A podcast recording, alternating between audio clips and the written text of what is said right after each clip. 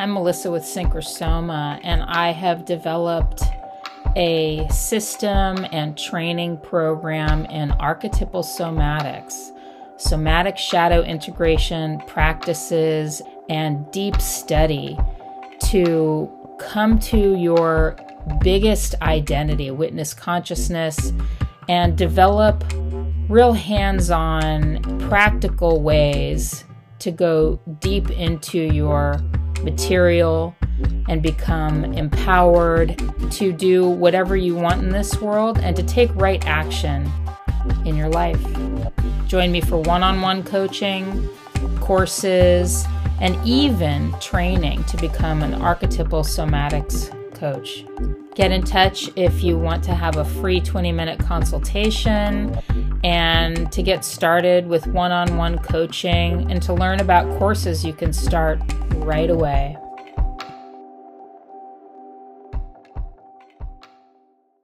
Hi, I'm Melissa, and you are listening to the Synchrosoma podcast. Learn about archetypal somatics, a new modality for working deeply with symbol and soul through Soma. You can find a lot of info about courses and coaching with me in the show notes of each episode. Find me at synchrosoma at gmail.com and at synchrosoma.com. Now let's dive in.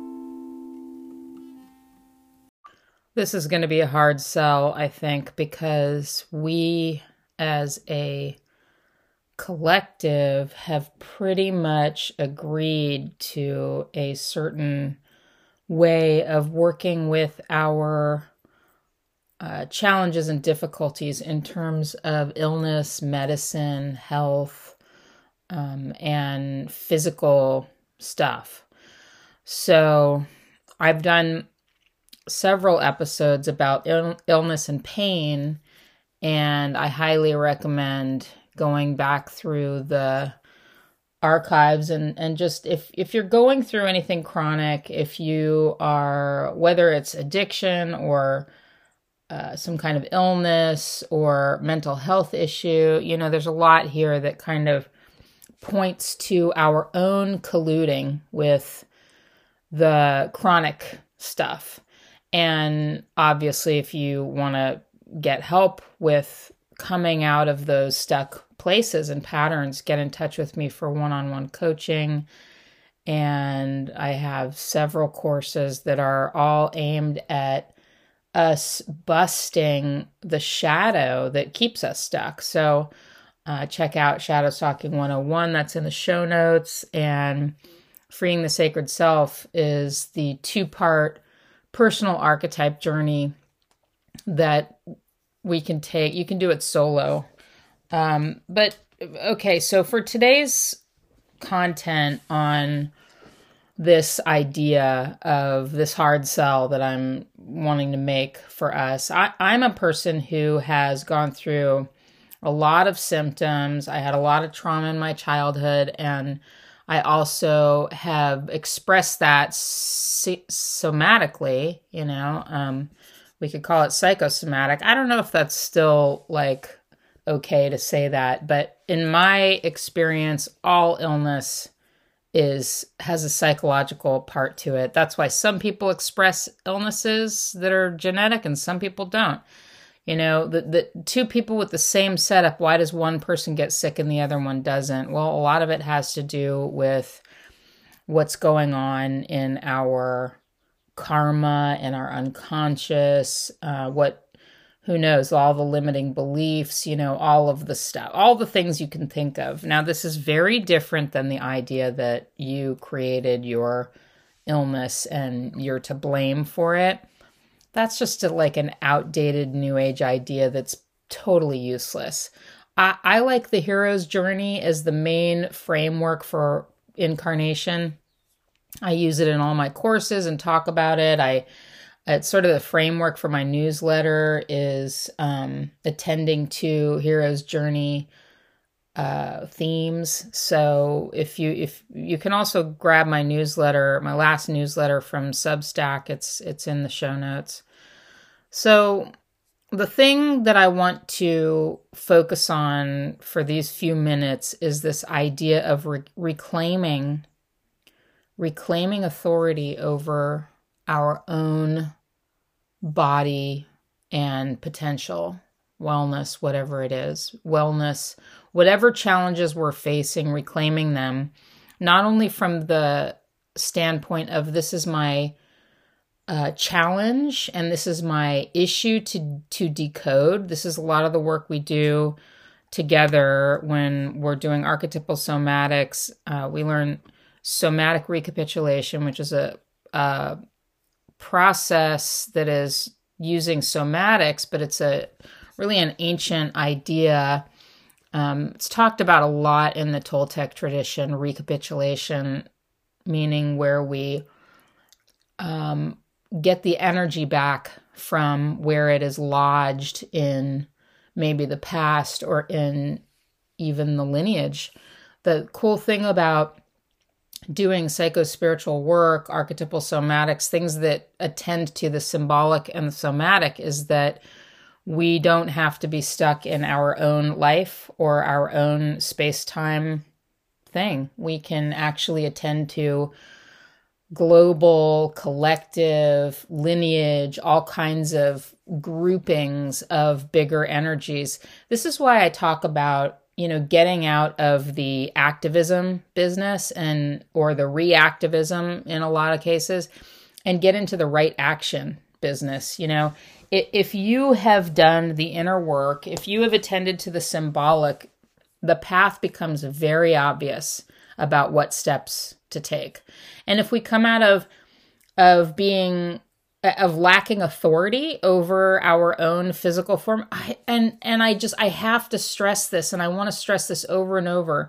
If you are a person who has extreme stuff going on in your either mental health, physical health, whatever, that doesn't make this harder for you to get to grok and to grow from. It in a lot of people i i notice the most suffering in people that have the most ease comfort privilege uh, money uh, th- I, the psychological suffering from not having to say for example go to work i have seen pretty extreme. And often um, you'll see somebody that has a kind of not there's nothing kind of pushing them along like oh i have to uh, pay the bills or something.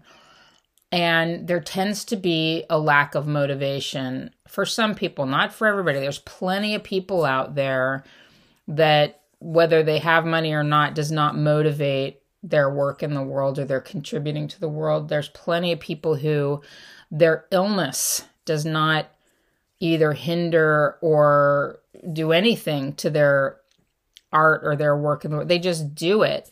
There's a great um, story. I didn't even know this. I, I, I follow art. I'm very into art. I I um my first like real job was working in an art and architecture bookstore in Los Angeles. Um, at 18, I talked my way into that job uh, having not really had any retail experience and because I just could not wait to be around those books. And boy, did I get a great education. And I bought a lot of books. I, I you know, as an 18 year old, I had the most amazing art book library. But anyway, um, there's this artist that I didn't know about that had an interesting condition. And you might have heard of him, Chuck Close. he he couldn't see faces. He couldn't like he couldn't see like he had the thing the thing that I think Oliver Sacks had the the lack of of facial recognition. It's a very interesting uh, neurological issue, but he created the most photorealistic art and definitely go check out Chuck Close. But and I think there's some great documentaries out there. He did end up in a wheelchair, I'm pretty sure. Um, but he couldn't. Maybe he had a stroke. I can't. I can't totally remember. I probably, if I had known I was going to use this example I would have studied. Um, he would do this grid system to make to blow up and make giant a face. And then each of the squares in the grid, like a regular grid pattern, um, he would do different kind of patterns like it could be colored circles in succession um, like the way you see a ripple in a pond something like that. And and so from close up you would just see close you would just see these grid and circle. If you got to the other side of the gallery museum gallery you know you would see the most photorealistic portrait of whoever he was attending to drawing. And there's drawings there's paintings there's um i'm you know after i'm finished recording this i'm going to go look up more. But just astounding that his exact and his naming is so perfect. His naming um just you know just a beautiful personal myth and how he and I can't even remember why I brought up Chuck Close other than to to talk about maybe the sublimation of our personal myth into our purpose.